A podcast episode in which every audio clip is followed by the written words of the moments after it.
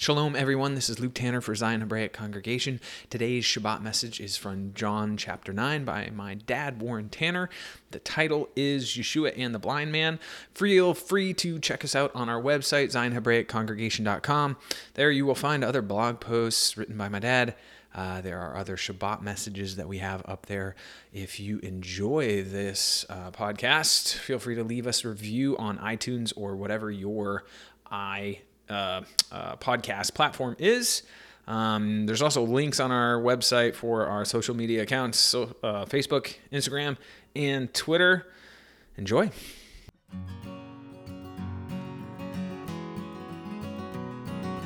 Hey, mighty warriors arise,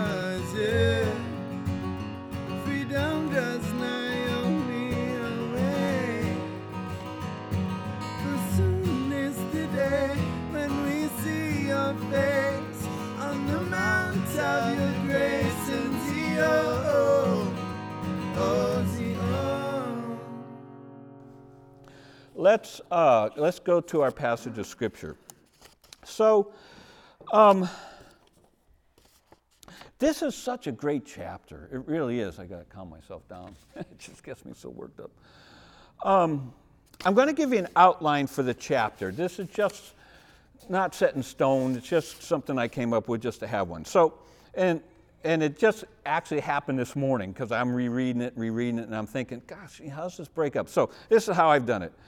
You have discussion, verses 1 through 12, division, verses 13 through 16, denial, verses 17 through 23, disciple, verse 24 through 38, damned, 39 through 41. So discussion, division, denial, disciple, damned. That's how I've broken this up. And, and so we're going to be looking at this guy, this blind guy. And, and it's, a, it's a very fascinating uh, thing to look at. It, it really is. Um, a few just general thoughts along the way. So, so when I was reading this, it just for whatever reason dawned on me Yeshua has been talking along the way to individuals. Though he's crowded and thronged by multitudes of people, somehow he, he interacts with individuals. So, so far in John, Yeshua's met with Nicodemus, chapter 3, the impotent man, chapter 5, the woman taken in adultery, chapter 8, and now we have the man born blind. And I, I love that. You know, as I was thinking about that, you know, somebody that's real busy, try to get a one on one with them. You know, think of a, a politician or I don't know, a rock star, movie star, I don't know. You can't get close to these people. You can't do the one on one. You know, early on, you could do the one on one, like, for example, Ronald Reagan, when he was going to run for president or starting to, he came to our university and he spoke and he then walked outside and you could get like right there. And if I was close enough if I wanted to, I could have said something, maybe shook his hand as he walked by.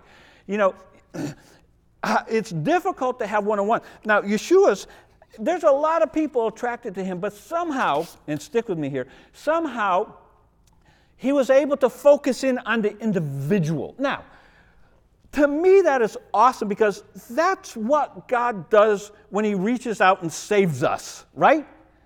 I mean, do you think about it? I think about it all the time. Why me and my family? All my cousins that I know of, aunts, uncles, sisters, grandparents, parents. Why? aunts, uncles, why, why me? You know, so to me, in this world that I have, this individual God came to, and I responded. I don't understand that theologically, but I did.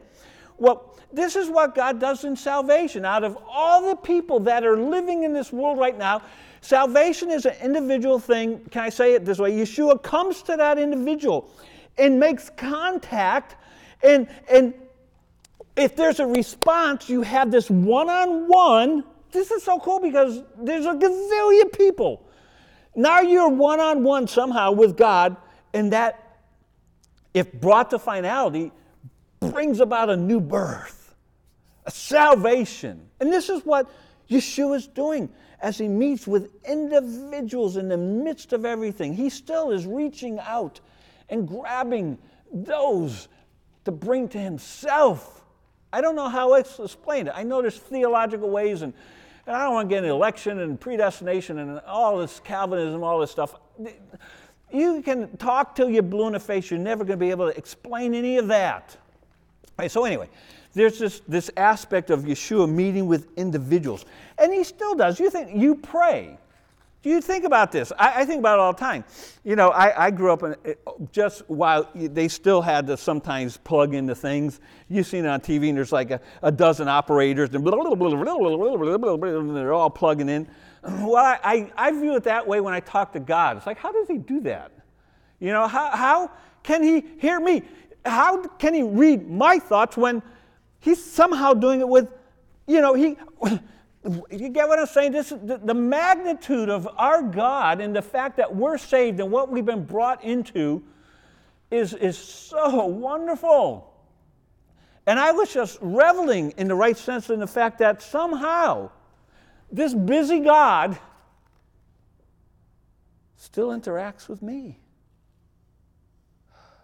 And I don't even have to say any words. He can, you know, reading my thoughts, hear my thoughts. All right, so individual. All right, now, I think then, that, that's one thing. The second thing, and we might not get very far at all, um, this chapter, I think, proves at least two things the deity of Yeshua and that he is the Messiah. And, and we were not going to go into this because we'll never get out of here. But um, the fact that this chapter at least in part shows that he's Messiah is because he deals with the healing of this blind man. And this is one of those messianic indicators, things that should be showing that uh, when the Messiah comes, he'll do this thing. And, and we, we know that because if I can find the verse, because I wrote it down, but I don't know where to find it. Uh, if we ever read it. Uh, anyway, later on, they say, you know, he's not the Messiah. I wrote it down somewhere, I don't know where it is, but we'll get to it. Um, and so th- this passage, oh, okay, so this is a messianic passage, and it takes you back to verses like Isaiah 29, 18, Isaiah 35, 5, Isaiah 42, 7, and you can throw in 61, 1. So when, what is happening here is Yeshua is showing through the miracle of the healing of this blind man that he is God and he is the Messiah. And this is why they're ripping mad at him. And if we ever get to read it, we'll see it. All right, now, this thing about the deity of Yeshua drives, this is driving me nuts. So, Luke, I was listening to those two guys that you know who I'm listening to.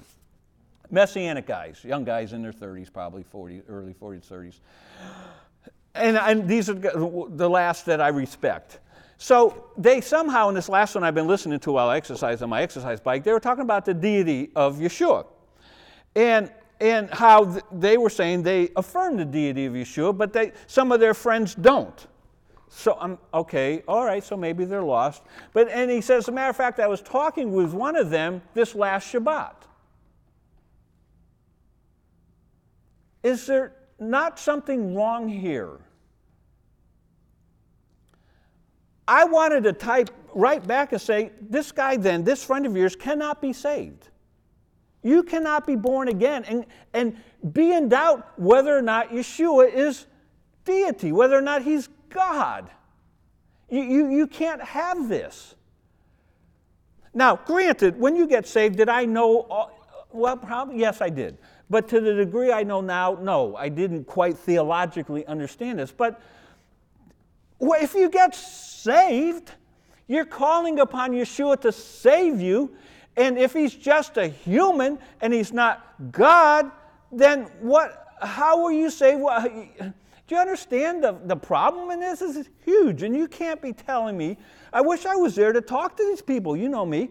I would call them on the carpet right then and say, "Listen, you tell. All right, does it? You're so. Is he saved? Oh yes, he's saved. No, he's not saved. You cannot be saved and not believe that Yeshua is God manifest in the flesh. We want to have a little leeway because we want people like Nehemiah to be saved. They believe in God, but he doesn't believe in Yeshua. He don't believe in the deity Yeshua. Is he going to heaven? No. So anyway, so this passage proves he's a deity of, of uh, proves a deity of Yeshua, in that he's Messiah, and this is huge. And, and oh, I never thought I would hear that. You know, oh yeah, this in our congregation. You know, if we have people here that that what happened with Chris and Caitlin's congregation, the Messianic congregation out there, probably because of Chris getting involved, it gets to the brought to the forefront that the assistant guy didn't believe that Jesus was God. Didn't believe he was a Messiah, one and the same, but he didn't believe he was a Messiah. This is a Messianic congregation. The assistant leader, under the guy who knew this, doesn't believe Yeshua is Messiah. We don't debate that. We don't tolerate that. You kick it out. You kick it out. You do not have, now, granted, I'm, now if we're talking somebody just doesn't know, that's one thing. But if you're talking about somebody that claims certain things, no, no, we're going to deal with this because that is a fox in the henhouse. So, anyway, that's with this chapter. I'm not getting anywhere. All right, now another cool thing in this chapter is the stages of understanding that this man goes through, which is speaks to what I was just saying. You know, there's certain latitude, but and so there's four stages, and I think I found this on my own in the past, uh, years and years and years ago, but totally forgot till I was reading some notes this time. So here's the four stages. First off, verse 11. He sees Yeshua as a man. He answered and said, A man that is called Yeshua made clay, anointed my eyes, and said, Go. And, and so I became healed. So he's a man. Then you get to verse 17. They say unto the blind man again, What sayest thou? He said, He's a prophet. So stage one, he's a man of his understanding. Stage two, oh, wait a minute, he's more than a man, he's a prophet. Then you get to verse 33. It says, If this man were not of God, this is the blind man talking, he could do nothing. So now we go from he's a man to a prophet, he's of God. And then, which you could say he's a man of God. And then you get to the last one, 35 through 38, where he's a son of God. Uh, 35, dost thou believe on the Son of God? He answered and said, Who is he? Lord, that I may believe on him. And Yeshua said unto him, It's me. Guy believes. Well, what's he believing? The deity of, God, of Yeshua. I'm God. That's it. That's it. You cannot have salvation without that. All right. Now, this chapter is split up, uh, I see it two ways. Physical healing takes place, verses 1 through 7. Then you have the spiritual healing, verses 8 through 38. All right, so that's all my preliminary. all right, now let's, let's read the chapter, and then I'll just touch on maybe a few things in the first half a dozen verses or so. But I want us to at least read the chapter. All right, and as Yeshua passed by, now that takes us, I believe, back to verse 59, though not all are in agreement with it, but to me it makes sense. And, and this takes place in the temple. Then uh, took they up stones to cast at him, but Yeshua hid himself and went out of the temple, going through the midst of them, and so passed by. Verse 1. And as Yeshua passed by, he saw a man uh, which was blind from his birth, which to me was incredible. I don't know if this is the right way to say it. He's running for his life. Yeshua's he's just trying to get away from that. And while this is how I picture it, while he's going along, oh, that blind guy stops. And, you know, I just love that picture. You know, I don't know, you fill the rest in, I'll go too far. But anyway, that's how I see it. It's like, well, hey, oh yeah, you're that blind guy. All right, so verse 2. And his disciples asked him, saying, Master, who did sin, this man or his parents, that he was born blind? Yeshua answered, Neither hath this man sinned nor his parents, but that the works of God should be made manifest in him. I must work the works of him that sent me while it is day, meaning while I'm alive. The night when he dies, is coming when no man can work. As long as I'm in the world, uh, I am the light of the world. When he had thus spoken, now I just wish I had, had, had uh, been there. He spat on the ground and made clay of the spittle and anointed the eyes of the blind man with the clay and said unto him, Go, wash in the pool of Siloam, which is by interpretation sent. He went his way therefore and washed and came seeing. The neighbors, therefore, and they which before had seen him that was blind, said, Is not this he that sat and begged? Some said, This is he. Others said, He's like him. But he said, No, it's me. Therefore said they unto him, Well, how were thine eyes open? He answered and said, A man that is called Yeshua made clay, anointed mine eyes, and said unto me, Go to the pool, Siloam, and wash. And I went, and washed, and I received sight. Then said they unto him, Where is he? He said, I don't know. They brought, these are the neighbors, they brought uh, to the Pharisees him that aforetime was blind. And now here's the crux of the problem. And it was a Sabbath day when Yeshua made the clay and opened his eyes. Then again, the Pharisees also asked him how he had received his sight. He said unto them, He put clay upon mine eyes, and I washed, and do see. Therefore said some of the Pharisees, This man's not of God, because he keepeth not the Sabbath day, as they understood it according to their orator.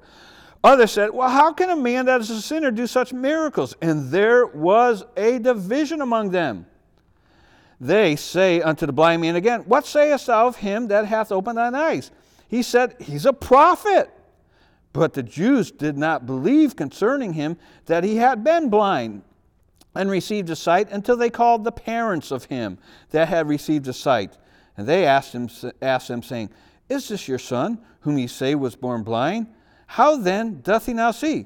His parents answered them and said, We know that this is our son, and that he was born blind, but by what means he now sees, we know not, or who hath opened his eyes, we know not.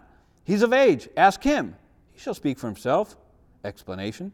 These words spake his parents because they feared the Jews, for the Jews had agreed already that if any man did confess that, here it is, that he was the Messiah. So that's why I say this, this passage is dealing with showing his messiahship because they say it right here. They, they were afraid that if they confessed him as Messiah, they would be excommunicated, cut out, put away from the synagogue. Therefore, said his parents, He's of age, ask him. Then again called they the man that was blind and said unto him, Give God the praise. We know that this man's a sinner.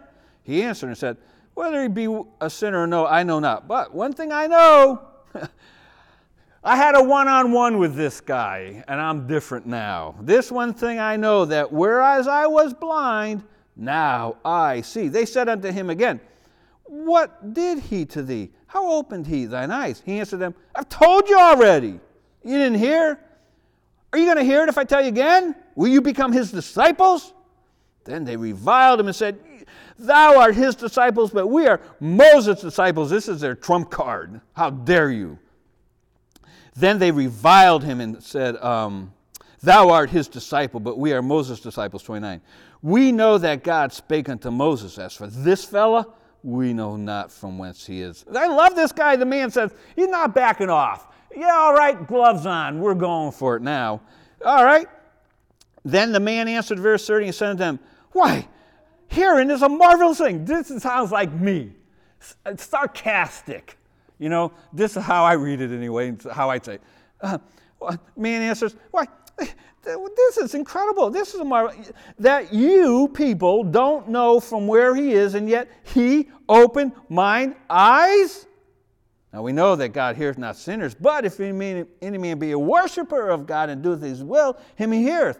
Since the world began, was it not heard that any man opened the eyes of one that was born blind? If this man, number three, were not of God, he could do nothing. They answered and said unto him, Thou wast altogether born in sins, and dost thou teach us? And they cast him out. So his parents cast him out. He's out of his synagogue. This guy is really alone. To me, this is one of the saddest stories there is.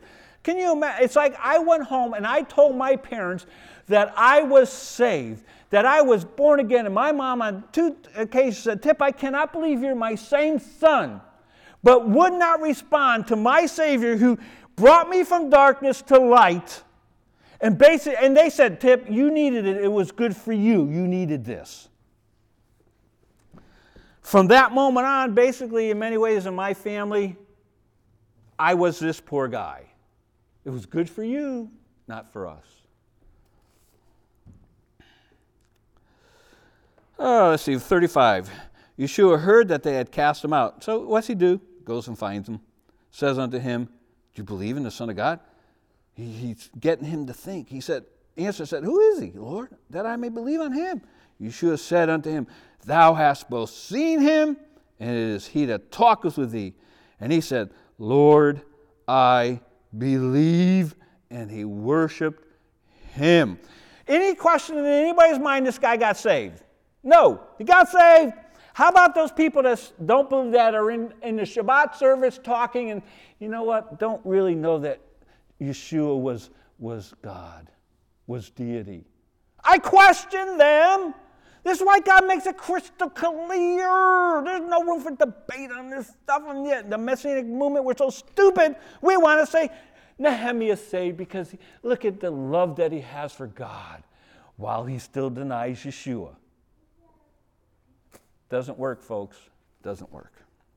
Now, 39, Yeshua said, For judgment I'm come into this world that they which see might not see, and that they which see might be made blind. Well, this got the Pharisees' attention, and some of the Pharisees which were with him heard these words and said to him, Are we blind also? And I, I just, when I read this, it's like I can imagine their heads just spinning now when he says this. Yeshua said, to them, If ye were blind, you should have no sin. But now you say, We see, therefore your sin remaineth. I'm sure that just confused the heck out of them. What did he just say? Because it's, it's so, it's in a sense inverted. It's, I think is intentionally hard to grab a hold of to make them think. Well, what did he just say? He just said, We're blind. Well, wait a minute. That guy, is, he's saying, You are spiritually blind. You are dead. You're damned if you don't believe me. Like that guy right over here. Now, let's go back to the beginning. I was going to check my watch to see how long I was going, but anyway. So, just a few things that I think are pretty cool. All right, this is good. So, 59, 759, he's, view it this way he's in church. Yeshua's in church or a congregation. But this is at the temple.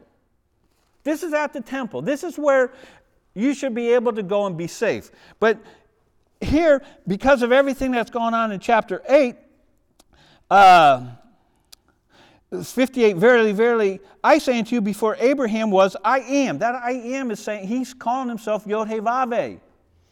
Then took they up stones to cast at him, but Yeshua hid himself and went out of the temple, going through by the midst of them. And then we get in chapter 9. Now, I've always, do they, why do they always have stones hanging around? Because, you know, why, you know, have you ever thought about it? It's like, I'm thinking, why, why are these stones even there? And we're not really sure. Some that I so I tried to read about this. Some think it could have been that they had these stones lying around for the repairs that were in progress or would need to be made. So it's like we have a pile of bricks over there. We've, we've, we've been doing construction. We kind of finished here, but there's some left over because we're going to be doing over there. But stoning somebody in the temple? And, and that got me thinking, you know, church should be a safe haven, congregation should be a safe haven, but sometimes they're just such a battleground, a battlefield. And I don't want that anymore. I mean, we had it over in school, some of you that were there, some of those Shabbats that we had, were, and I was in the middle of them, obviously, so I, I can't excuse myself, but some of them were just horrible.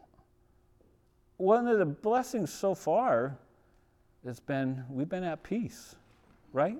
I mean, our congregation, such as it is, and even with, you know, the couple herd herd sized families that have been coming and others, I mean, it's been awesome.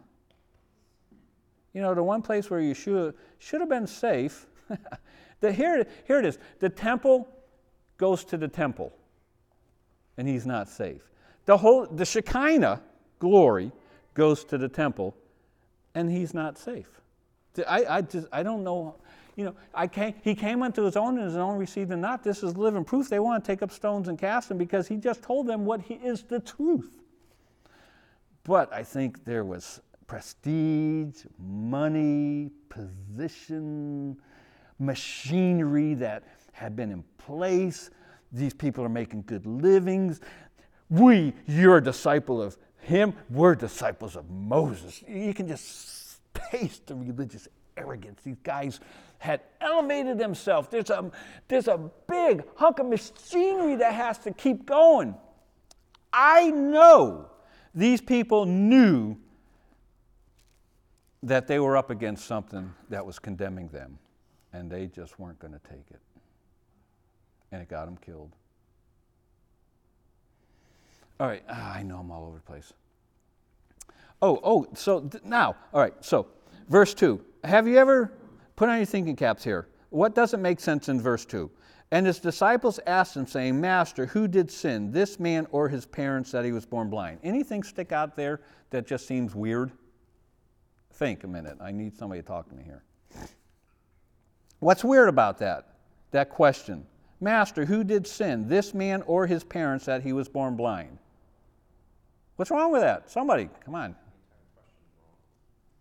Yeah, what part's wrong? Torn. They're asking, why is he blind? Is it his parents' fault or somebody else's fault?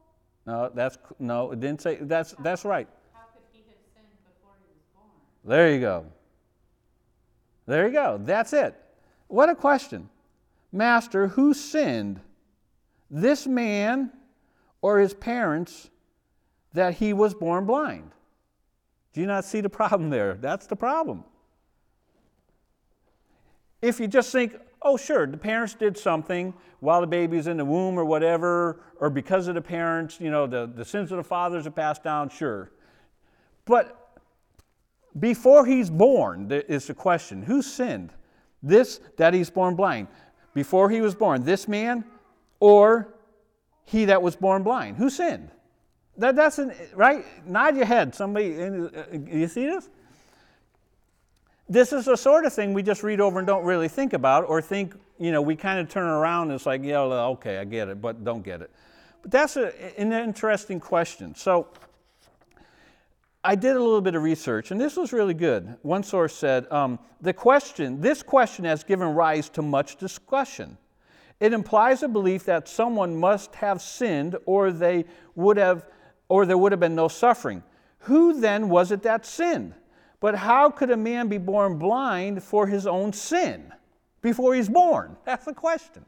Now, isn't that a good question? That's a great question.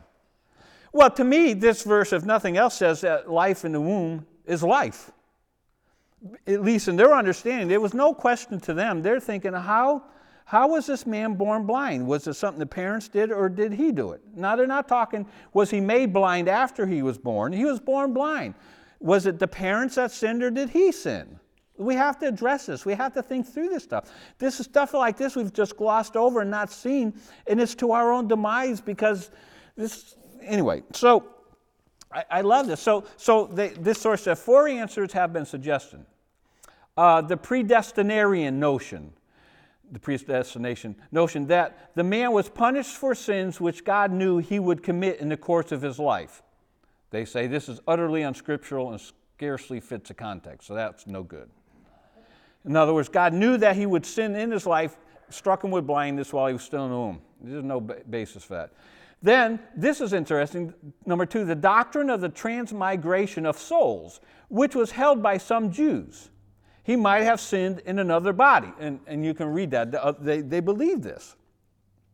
But it's doubtful, this source says, whether this philosophic tenet would be familiar to the disciples. But there were some that believed now this body, and we have people in our congregation like this that believed, yes, this guy was the spirit of this guy, and Lennon was the spirit of this guy. Remember this? And, and Elvis was the spirit of this guy, and this transmigration of souls. We had this in our congregation? This is just BS. But yet we, we, we countenance and discuss it. I'm done with that. All right, number three, the doctrine of the preexistence of the soul, which appears in wisdom chapter 8, verse 20, and, and I won't even give a verse, but in the Apocrypha, the book of wisdom, talks about this, wisdom 820, talks about the doctrine of the preexistence of the soul, which appears in wisdom 820. Oh, this is what it says. The man's soul sinned. Oh, yeah. The, the man's soul sinned before it was united to the body. That's the doctrine of the preexistence of the soul. And that's what it says in 820. It says, when I, when I was, I forget, I should have quoted it, but anyway, it's Wisdom 820. We don't need to go there. Then there's number four. And this makes sense. And this helps explain this. And I think it's powerful. The current Jewish interpretation of Genesis 25 22, Psalm 51 5, and similar passages, that it was possible for a babe yet unborn to have emotions Luke 1 41 through 44. And that these might be and often were sinful. On the whole, they say, this seems to be the simplest and most natural interpretation of John 9:34. Now, I hadn't thought of it that way, and I've read these verses forever and ever and ever. Let's go back to them real quick. So go back to Genesis 25. The fact of consequential things taking place in the womb that impact, possibly set a direction for that child once they're born. You know, is this, ch- this unborn child in the womb just a blob kind of hanging out? Nothing really going on until it's born. Well, I think we, we live long enough to realize, you know, we can get a response from a baby if we sing to it, and certain things happen, blah, blah, blah, blah, blah. All right. But the Bible is way ahead of that.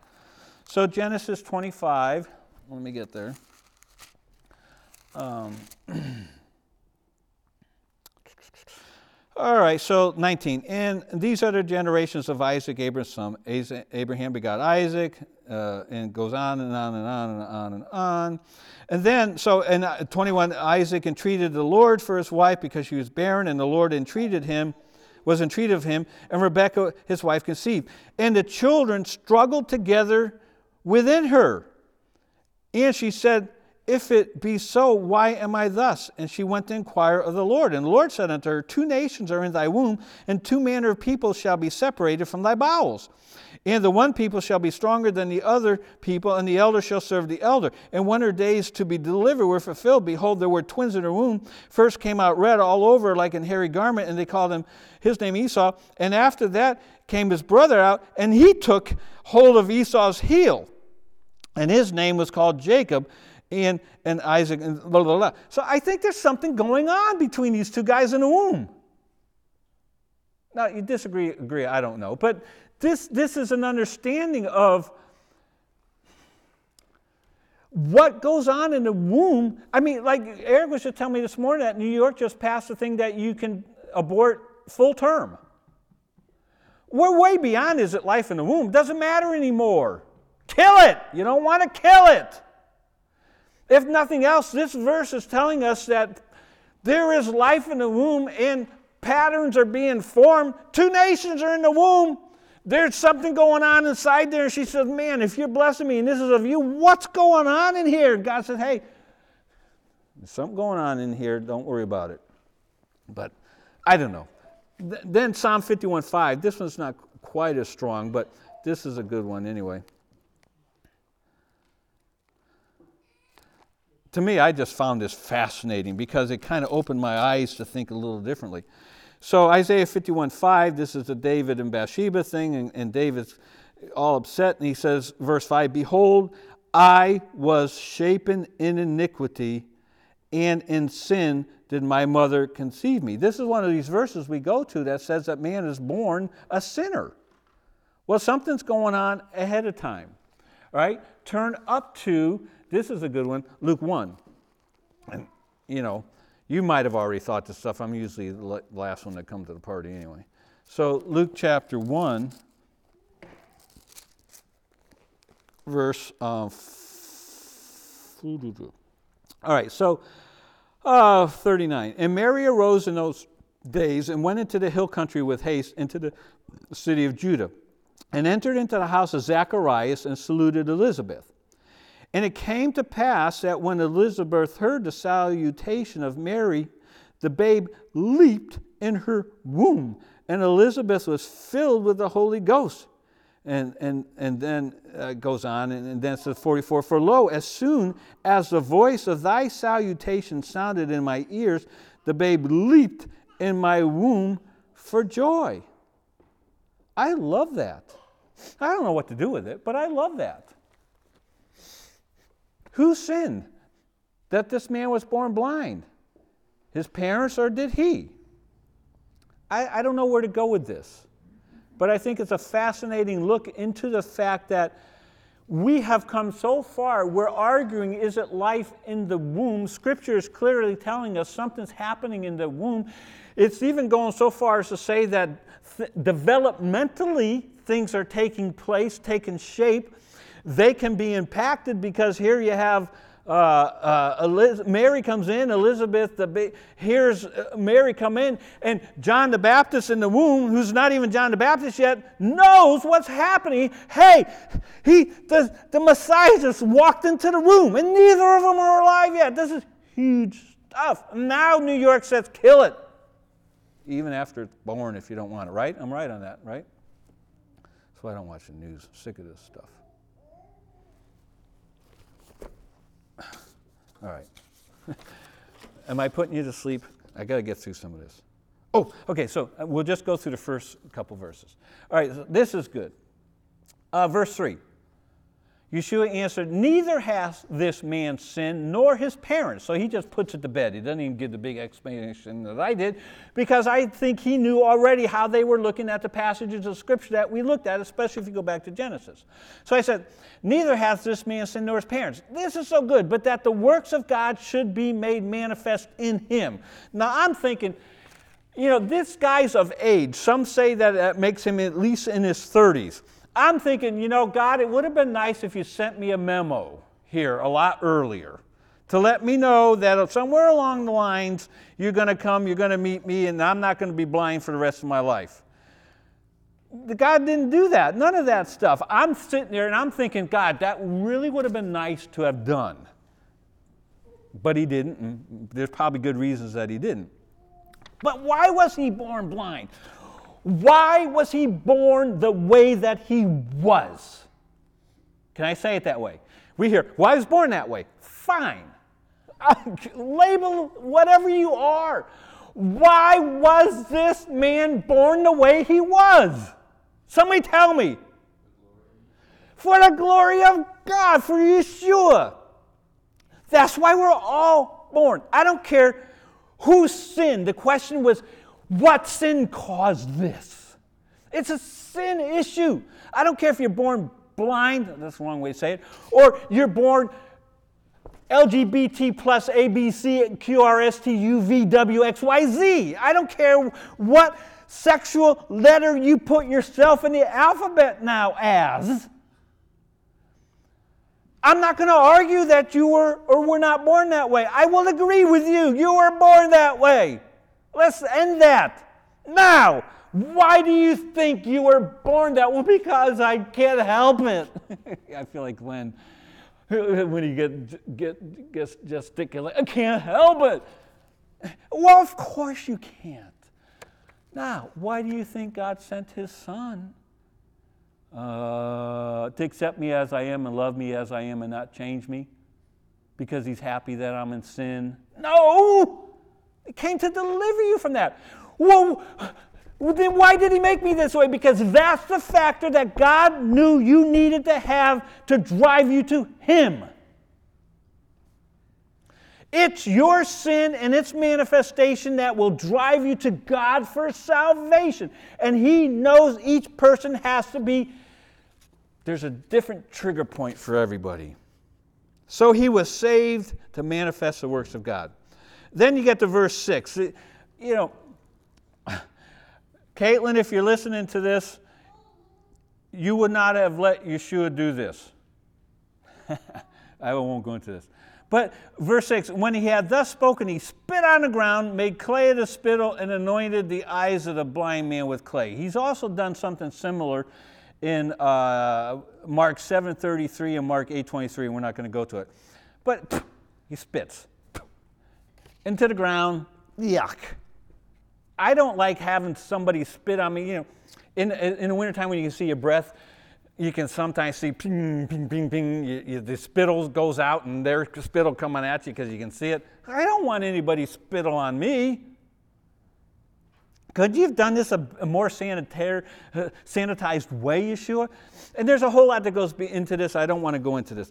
But he, he spits on the ground and makes mud, smears it over his eyes. You know why? My simple initial reaction was, well, if you you, maybe the guy's faking it because there seems to be a question whether or not he was blind or not.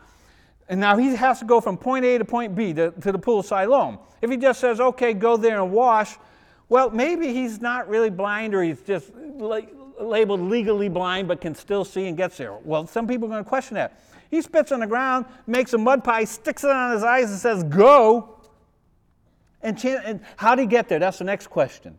So, uh, you know, did somebody take him? Some said, "Y- y- you've seen blind people walking down the street. Somehow they get to go, they're going where they're going all by themselves. This guy knew how to get there, perhaps. People are watching him. Yeah, he definitely can't see where he's going. It could simply be that simple. Or it could be, I can't get into the rest because we'll never get out of here.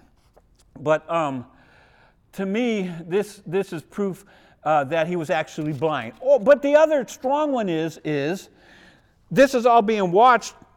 Jesus, Yeshua just worked on the Sabbath by spitting and making this with his hands. He broke the Sabbath. And Yeshua purposely is using this man as a demonstration to show the religious leaders that their view and interpretation of the Sabbath is wrong. And once again, he's here to set the record straight. He's going to restore the Torah, not to the oral Torah that they're botching, but what it should be. And that may be the greater reason why he did this on the Sabbath, and we can't lose sight of that.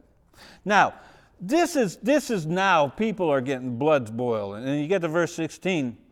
Therefore said some of the Pharisees, This man's not a God because he keeps not the Sabbath. And then you find out there's a division among them. Hmm. Truth always causes a division, it just does. You know, and this isn't the only place you have it in 743 and you have it in 1019, this thing of a division.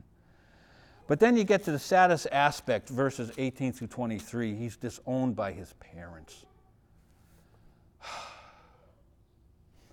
A lot of people won't come to Yeshua because of what they're going to have to give up or lose. Lots of times it's the family tie that keeps people from coming to Yeshua. It's, it's lots of times it's their, their own past sin that they've committed, which I believe has been the case in some of my family members. Once I found out what some of the sin was after they had passed on, this is why they could not bring themselves to salvation because it's an acknowledgement of sin. I have sinned. Well, what was that thing that manifested itself to such a degree in your life that brought you to Yeshua? Well, I'd rather not talk about that. And some people won't and don't.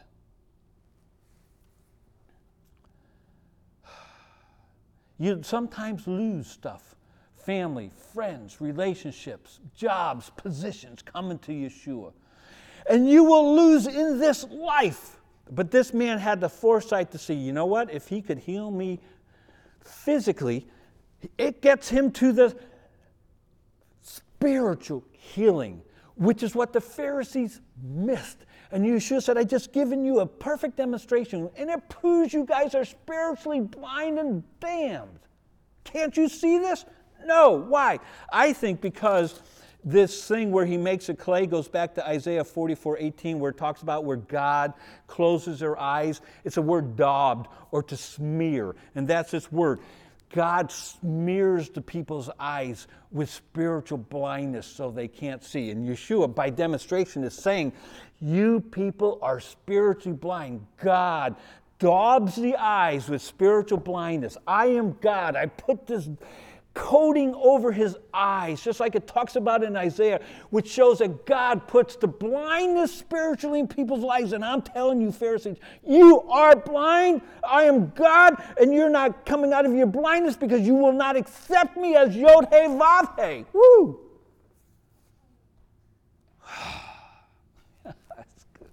I don't know. I get blessed. It's like Lester Roloff used to say with Apostle Paul when he he do some verses and end with Amen. And Lester said, going on, uh, Amen. And he said, Hey, even Apostle Paul loved his own preaching. I loved it. All right, I got to stop. I have to stop. I know I've been all over the place. I, I sometimes go back and listen to my messages, and, and if nothing else, though they're long, I give you something that's worthy of your time. I want to believe. I give you something. I'm not boring you to death. I'm making you think. I'm giving you stuff. We're sticking with the scriptures, and not, we're not talking about socialism, social issues, uh, and all this other stuff that goes on in, in, in Messianic congregations and, and Christian churches today.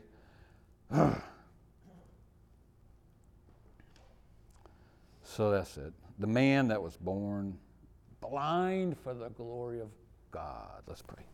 Father, I thank you for your word. It was such a comfort to me because I know within my own self. I mean, I've just been a certain certain ways that I am as far back as I can remember, and I can, I can trace my sinfulness a long way back. Well, yeah, I struggle with stuff, but other people don't struggle with, but they have their own since they've been, I believe, in the mother's womb, something happening. And you are at work. There are two nations in the womb. Ah, gosh, that's incredible. And so, whatever it is, we are born the way we are, not to find excuses and not to ask you to accept us this way. It's sin. Well, however, it's manifested when we get to that point to know the difference. And I thank you, Father, that though I hate my sin and hate that sin and hate what it was and hate all that stuff that was pertinent to me just like everybody else, I'm so glad, Father, that was the, the thing that brought me to you like this blind man. Born blind to one day be physically healed and spiritually healed to manifest the glory of God. And we still read about it now after all these years. Father, help us realize we were created for a purpose and we were saved for a purpose. And some of those things we, we don't like about ourselves, perhaps we wish to shed, help us realize we've been forgiven of, of who and what we are in its totality, but it's because of that you use us, how you use us as a saved vessel, born again, washed in the blood of Yeshua, who is deity. No argument. Father, just continue to use us for your glory and help us to just be living testimonies to the dynamic working of the Holy Spirit that brought us to you. In Yeshua's name, amen.